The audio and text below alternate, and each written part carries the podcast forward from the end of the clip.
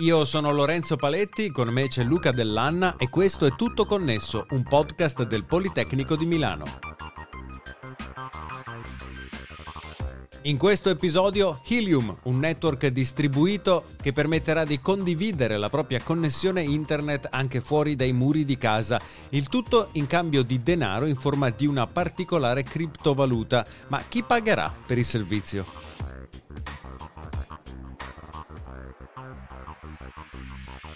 Ne parliamo con Antonio Capone, docente di telecomunicazioni al Politecnico di Milano. Ciao Antonio. Ciao Lorenzo. E Luca Dell'Anna, esperto di reti di telecomunicazione. Ciao Luca. Ciao Lorenzo, ciao Antonio. In una precedente puntata abbiamo parlato di Sidewalk, la rete gestita da Amazon e distribuita attraverso i dispositivi eco con l'obiettivo di connettere tra loro eh, dispositivi nelle città sostanzialmente, di fatto portando sulla strada la connessione internet casalinga generata tra le mura di casa. E in questo caso, lo abbiamo detto, c'è un ente centrale che è responsabile della rete, Amazon. Sidewalk però non è l'unica soluzione di questo genere. C'è chi come Helium immagina una rete distribuita e non controllata da una sola società. Ma Antonio, come funziona? Cioè Amazon ha i suoi dispositivi eco, mentre con Helium cos'è che dovrei mettere in casa che mi si colleghi alla rete casalinga e che poi distribuisca internet verso l'esterno? Allora, occorre mettere un dispositivo offerto, appunto, comprato da, da Ilium Networks e l'idea di rete a cui fa riferimento Ilium è un concetto di rete molto diverso da quello a cui abbiamo fatto riferimento nelle puntate precedenti, sicuramente quello, quello di Amazon. Fa riferimento al concetto di eh, rete di comunità o rete di community ed è un concetto vecchissimo. Io ricordo che questa roba qui è nata alla, alla fine degli anni 90, quando si cominciavano a diffondere le prime eh, le prime reti wifi, a un certo punto wifi diventava uno dei strumenti per condividere la costosissima all'epoca connessione a internet. Si è fatto forza eh, questo tipo di, di idea no? dal fatto che invece gli apparati wifi cominciavano a essere disponibili e a un certo punto sono cominciati ad apparire anche dei sistemi operativi per access point wifi di tipo, di tipo open source free eh, con dietro degli sviluppatori che sviluppavano le applicazioni firmware per apparati di tipo diverso e a un certo punto eh, sono apparse anche sul mercato delle, delle, versioni commerciali di access point piuttosto a basso costo che supportavano questi sistemi operativi open source. Da quel momento sono comparse una serie di comunità tipicamente di ragazzi, ma non soltanto, che hanno cominciato a creare delle reti sui tetti delle città per, per condividere la, la, la, banda internet. Come funzionava la cosa? Si portavano il, il segnale di rete fino, fino, sul testo di casa e con delle antenne, alcune anche piuttosto rudimentali, c'era la famosa CAN network che fatta praticamente con una, con una lattina della, del, delle bibite che veniva messa magari con una parabola o anche solo con un connettore apposta che consentiva di creare quel, la direttività che consentiva di ehm, portare il segnale wifi un pochettino più lontano di quanto tipicamente non vada. Ecco l'idea della condivisione della connettività di internet, che era in quel caso lì la risorsa costosa. Ecco, l'Ilium sta cercando di sfruttare questa stessa idea, convincendo eh, delle persone comuni che hanno un accesso a internet a casa, adesso praticamente tutti, a condividere la propria rete di casa per, per poca, pochi, ba- pochi, bit, pochi byte condivisi con gli altri, ma in maniera tale che mediante questo access point Ilium sia possibile offrire una connettività nel vicinato, con distanze, come dicevamo nella puntata con, su Sidewalk, che possono essere abbastanza lunghe, la tecnologia è molto simile, e in questo modo qui di fatto si condivide la, eh, la, la connessione di casa, eh, ovviamente cercando di, di avere un ritorno. Eh sì, esatto, perché eh, per come l'hai spiegata adesso sembra che l'idea sia solo ai fini di condivisione eh, per il bene pubblico. Nel caso di, delle vecchiere di wifi era proprio così, era veramente una voglia di condividere senza alcun tipo di idea di ritorno della, della, del buon gesto, diciamo. Non, in questo caso qua non è solo un buon gesto, l'idea è quella di poterci potenzialmente guadagnare. E per poterci potenzialmente guadagnare l'idea è quella di ehm, ripagare gli utenti sulla base eh, del traffico che eh, riescono a portare su internet.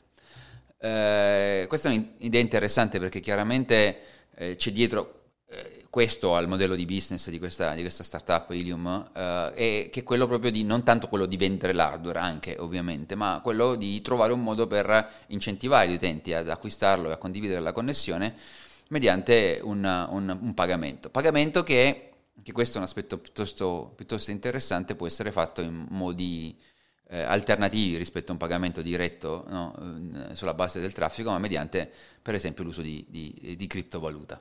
E quindi si sono sviluppati la loro criptovaluta. Cioè io, comp- io pago l'access point di Ilium, lo metto in casa, questo eh, distribuisce internet all'esterno di casa agli altri utenti della rete di Ilium, corretto? Esatto. E Ilium mi paga in forma di criptovalute anche? Sì. Per il servizio che io sto offrendo, in base a quanta gente, qual, qual è il traffico che ho sul mio access point. Sì, eh, questo è esattamente il modello, eh, ma la cri- criptovaluta non è tanto soltanto un mezzo di pagamento, potevano farlo per esempio in Bitcoin, ma è parte stessa della rete, questo è l'aspetto più interessante della cosa. Eh, cioè è stata creata una criptovaluta ad hoc eh, che, eh, che si basa sul funzionamento degli access point che compongono la rete, cioè i nodi della blockchain che regge la criptovaluta sono i nodi della rete Helium e il meccanismo con cui si creano uh, le, le, le, monete di questa criptovaluta, i token della Helium Network, così li chiamano, uh, si basa su del, dei meccanismi legati alla rete stessa. Uh, come sapete, per altre criptovalute il, il, grosso problema è che la, uh, la, la gestione, il mining delle, delle, delle, monete si basa proprio sull'elaborazione di una serie di dati no? che, che, consentono di eh, approccio brute force, no? uh, di grosso lavoro di calcolo, questo è il, il, modo con cui uno riesce a conquistarsi la, la moneta a minare le monete. Nel caso dei token di Ilium il meccanismo è un pochino diverso, cioè si basa sulla rete stessa, cioè eh, gli access point che possono fare da, da miner della, della moneta eh, forniscono come prova, per poter essere ripagati, la copertura che offrono. Quindi è un tipo di prova diverso, molto difficile perché chiaramente c'è un problema di, eh, adesso poi entrando nei dettagli sarebbe interessante, però c'è un meccanismo di dover dimostrare che eh, però è, interessante perché di fatto sto entrando ancora una volta sul mondo reale, su qualcosa che posso fare nel mondo reale, che dipende dalla mia forza, in questo caso radio di copertura, per ottenere della moneta. E quindi la moneta di, dipende da quanto copro e, e, sono in grado di dimostrare di coprire e da quanto trasporto come informazione. È, questa è l'idea. Antonio, quali sono i protocolli radio che utilizza Ilium? Sono tanti i protocolli, conviene sempre utilizzare dei protocolli, protocolli già noti, immagino. Sì, Assolutamente, e poi il motivo tra l'altro è qualcosa che magari possiamo approfondire dopo, eh, ma eh, sono, il, il, protocollo con cui è nato Ilium eh, è, è, è, LoRaWAN, che è un protocollo piuttosto noto, standard, che è diventato di fatto un protocollo dominante nel mondo della tecnologia per la connessione dell'internet delle cose eh, su, su distanze piuttosto lunghe. È un protocollo che sta prendendo piede anche per applicazioni molto, molto precise, per esempio per eh, il, il metering no, di, di, alcuni misuratori. Uh, questo tipo di tecnologia è simile a quella di Amazon, Amazon ha solo la sua versione proprietaria, ma ha il vantaggio che usando frequenze piuttosto basse, eh, dipende dalla regola, regolamentazione dei vari paesi, però siamo sempre sotto a un gigahertz, quindi di quelle onde radio belle che riescono a fare tanta strada e attraversano gli ostacoli perché gli sembrano dei, dei vetri trasparenti. Uh, ed è interessante perché chiaramente consente quindi con un access point opportunamente piazzato magari vicino alla finestra o sul balcone di coprire anche addirittura qualche chilometro di, di raggio.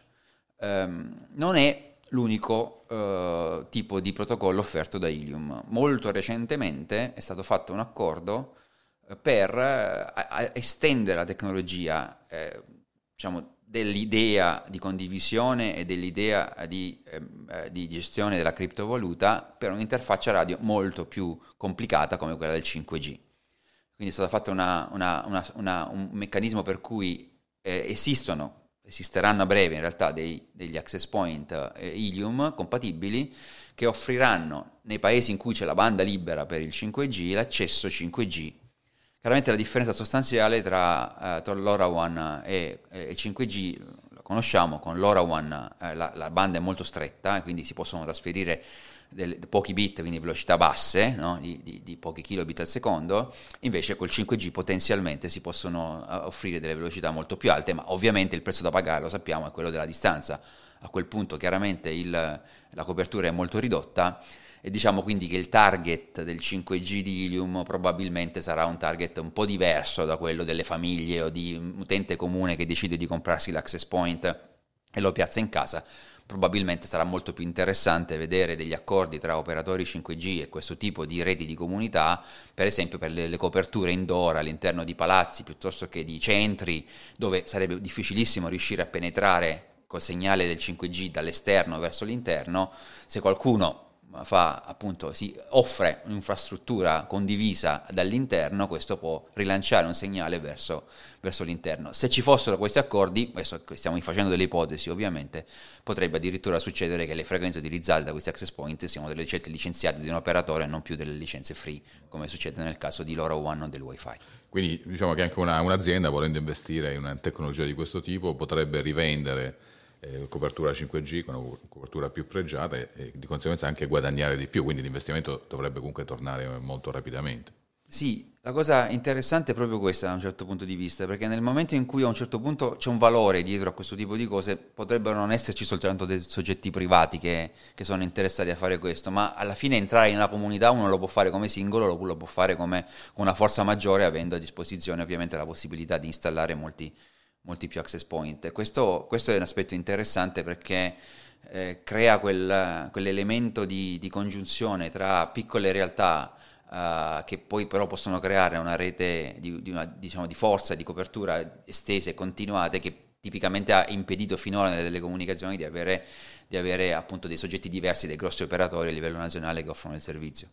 Quindi potrebbe realizzarsi una rete, una comunità 5G che di fatto è un, operatore virtuale, se vogliamo, che si appoggia a infrastrutture di tutti, praticamente di nessuno, quindi intrinsecamente anche più sicura perché non controllata da, da nessuno. Di tutti e di nessuno, esattamente. È più sicura perché non controllata, certo, meno affidabile uno potrebbe rispondere, è vero, anche vero però che di solito queste, queste strutture non controllate tendono a essere molto ridondate e quindi automaticamente sono abbastanza stabili per il fatto stesso di avere più, più infrastruttura di quella, di quella che serve. Quindi abbiamo parlato adesso di tecnologie d'accesso, quindi del, del collegamento tra l'utente all'esterno e l'oggetto uh, lab che abbiamo in casa oppure in azienda. Come funziona invece il collegamento tra lab e la rete internet? Beh, tra l'hub, l'access point che abbiamo in casa e la rete internet c'è il collegamento a larga banda che utilizziamo per, per casa. Quindi, o per l'azienda, dipende da cosa stiamo collegando evidentemente. Quindi c'è un accesso fisso a internet. Può essere tipicamente un accesso in fibra ottica o qualunque tipo di accesso a larga banda che possiamo utilizzare. Quindi ancora una volta stiamo parlando di una condivisione di, una infra- di un accesso a internet eh, con qualunque tipo di tecnologia che avviene poi mediante questo, questa condivisione della parte radio. La parte radio è una coperta che copre tutto indipendentemente dall'eterogeneità con cui poi io collego ogni singolo access point verso internet. E fino adesso abbiamo parlato di chi fornisce la connessione, ma chi invece la sfrutterà, cioè chi camminerà per strada e si collegherà al mio access point Ilium, dovrà pagare Ilium, immagino. Ecco, questo, questa è una domanda interessantissima e devo dire che ho provato a studiare per un po' il, il, le mosse di Ilium e a capire cosa ci fosse, potesse essere dietro, fino, perché chiaramente la domanda principale era questa, ma poi alla fine tutto questo è bellissimo, ma se, c'è qualcuno, se non c'è qualcuno che, che paga non può funzionare nulla, evidentemente. Bene, un, po' di risposte stanno arrivando, eh, un, po', un, po', abbiamo un po' tra le righe si può, si può, intuire da quello che abbiamo detto prima, però il punto fondamentale è questo. A un certo punto, quando uno ha un'infrastruttura che usa protocolli standard, questa infrastruttura diventa un asset che si può abilitare nel momento in cui io la metto a disposizione di qualcun altro che ha i clienti. E quindi siccome per esempio nel caso di LoRaWAN, le reti si stanno sviluppando moltissimo e gli utilizzatori di reti LoRaWAN ne stanno nascendo ovunque, per esempio, ripeto, il mercato del, del metering da remoto è un mercato gigantesco in molti paesi, eh, non solo europei, in Italia come sappiamo riguarda sicuramente il gas, l'elettricità, l'acqua e molte, altri, molte altre utenze che potranno arrivare successivamente. Comunque è un, è un, sono mercati grandi, la sicurezza, il mondo delle smart city, sono tutti mercati su cui standard l'ora esistono moltissimi prodotti e eh, moltissime aziende si stanno occupando di eh, creare delle infrastrutture per gestire questo tipo di terminali da cui raccogliere dati, mondo dell'agricoltura, mondo della sicurezza e così via. Bene, a un certo punto Ilium probabilmente potrebbe avere la, il grande vantaggio di non doversi procurare gli utenti, perché a un certo punto farà degli accordi di roaming eh, con questi altri soggetti e automaticamente offrirà il servizio anche agli oggetti di queste parti. Eh, lo sta già facendo eh, in alcuni paesi, come negli Stati Uniti, perché chiaramente sono partiti più, prima lì perché in questo momento hanno una copertura, ma se provate a collegarvi col, al loro sito vi accorgete che anche in Italia c'è una copertura più che discreta nei, nei centri urbani italiani eh, sicuramente arriveranno, arriveranno, altri accordi. Quindi l'idea è questa e come diceva prima Luca, questa cosa si può fare anche col 5G potenzialmente. Adesso sul 5G sono chiaramente un po' più indietro rispetto a quanto non lo siano con l'ORA ma questa è chiaramente l'idea. Quindi una volta che uno ha la forza dell'infrastruttura può addirittura non, non doversi preoccupare di procurarsi gli utenti. Non Pagano. direttamente. Non direttamente almeno, certo. Torniamo al discorso della blockchain, che è utile per eh, gestire la criptovaluta con la quale pagare poi i membri della comunità. Ma questa blockchain, questa, questa rete di blockchain disponibile e distribuita in maniera così capillare, potrebbe essere utile anche per offrire altri tipi di servizi certi. Grazie Luca, questa è una domanda veramente molto interessante, anche questo è un aspetto che, che, che mi ha richiesto un po' di sforzo per riuscire a capire quale potesse essere il vantaggio di questa cosa qui, però è, è, è, interessante. Adesso provo a fare un discorso perché per arrivarci c'è bisogno di fare una piccola premessa. Eh, molte delle applicazioni legate alla blockchain, che fondamentalmente è una specie li, di libro mastro dove segno qualcosa che è successo e questo segnare qualcosa che è successo non, non, ha bisogno di un notaio che lo certifichi, è semplicemente certificato dalla comunità che gestisce il libro mastro in modo distribuito. Questa è fondamentalmente la blockchain. Eh, oggi la, molte delle applicazioni della blockchain si basano sulle le, le, le, le blockchain delle criptovalute più, più, importanti, che sono tutte quante basate su quel meccanismo di mining delle, delle, delle monete basato su, sulla computazione onerosa che, che, che, consuma moltissima energia, tra, tra l'altro. Eh, portare, questo è il motivo per cui portare a registrare un evento su una blockchain di quelle d'oggi, quelle di Bitcoin e, e, le altre più, più, più, note, è costoso in termini anche energetici, tanto che è nato tutto un mercato di meccanismi che tengono le cose da registrare un, per un po' di tempo fuori dalla catena e poi magari registrano un, un, gruppo, un, grosso gruppo di eventi dentro la catena e questo qui ha creato poi una serie di, di ramificazioni delle, delle, blockchain che sono diventati piuttosto complessi da gestire con una serie di servizi che, che ci stanno dietro. Questo è uno delle, dei talloni d'Achille grossi di tutto quanto il mercato delle criptovalute de, di cui ci sta, ci sta intorno. Se l'idea di Ilium funziona, Ovviamente il 6 è grosso perché chiaramente è una rivoluzione non soltanto dal punto di vista tecnologico radio, ma anche di connettività, ma anche dal punto di vista della, della, della block, tecnologia blockchain. Eh, senza troppo sforzo in termini computazionali si riesce a gestire una blockchain che registra eventi.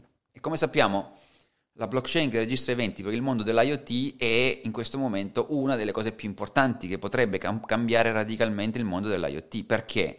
Perché nel mondo dell'IoT io registro eventi, la temperatura che si alza, l'allarme che, che, suona, un evento di una, di, una, di, una, di una, macchina che fa un incidente, di qualcosa che succede in una cosa, che attiva una serie di, può attivare una serie di cose, quelli che vengono chiamati smart contract, e che per le assicurazioni, per esempio, ci sarebbe un mercato gigantesco che è legato a eventi del mondo IoT che potrebbe essere attivato. Ecco, potenzialmente la blockchain per gestire eventi di questo tipo con Ilium è già pronta ed è molto più leggera e poco costosa in termini anche energetici di quanto non lo siano quelle tradizionali. E prima con Luca invece accennavi riguardo alla sicurezza del sistema, perché come con Sidewalk dicevamo, c'è comunque sempre di mezzo Amazon, chi mi assicura che Amazon non possa sniffare e dare un occhio ai miei dati, in questo caso come è assicurata la, la privacy del dato? Sì, in questo caso eh, non c'è un, over the top, prima di tutto, quindi un elemento manca, quindi Ilium non, non entra nella catena, non, non, entra mai, è solo il fornitore della, del, del, sistema e gestisce soltanto la parte legata ovviamente alla, alla, alla blockchain.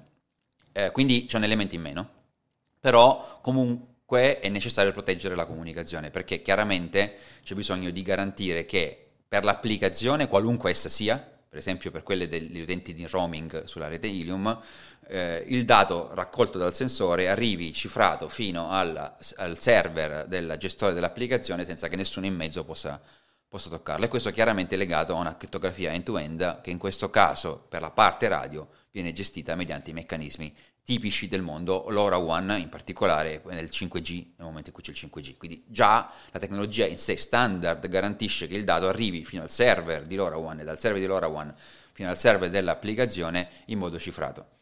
Uh, in più c'è un, un meccanismo di, di gestione della, della, della, parte radio che, che protegge eh, il collegamento radio, quindi diciamo, il meccanismo di per sé rispetto ad Amazon ha meno criticità, ancora una volta perché si basa sulla, uh, tecno- su una tecnologia standard e perché c'è un elemento in meno. Grazie mille Antonio Capone. Grazie Lorenzo. E grazie a te Luca.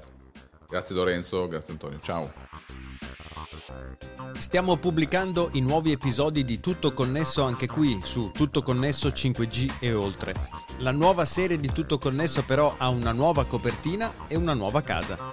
Cerca Tutto Connesso nella tua app di podcast o su tuttoconnesso.it e iscriviti per non perderti nessuna delle prossime puntate.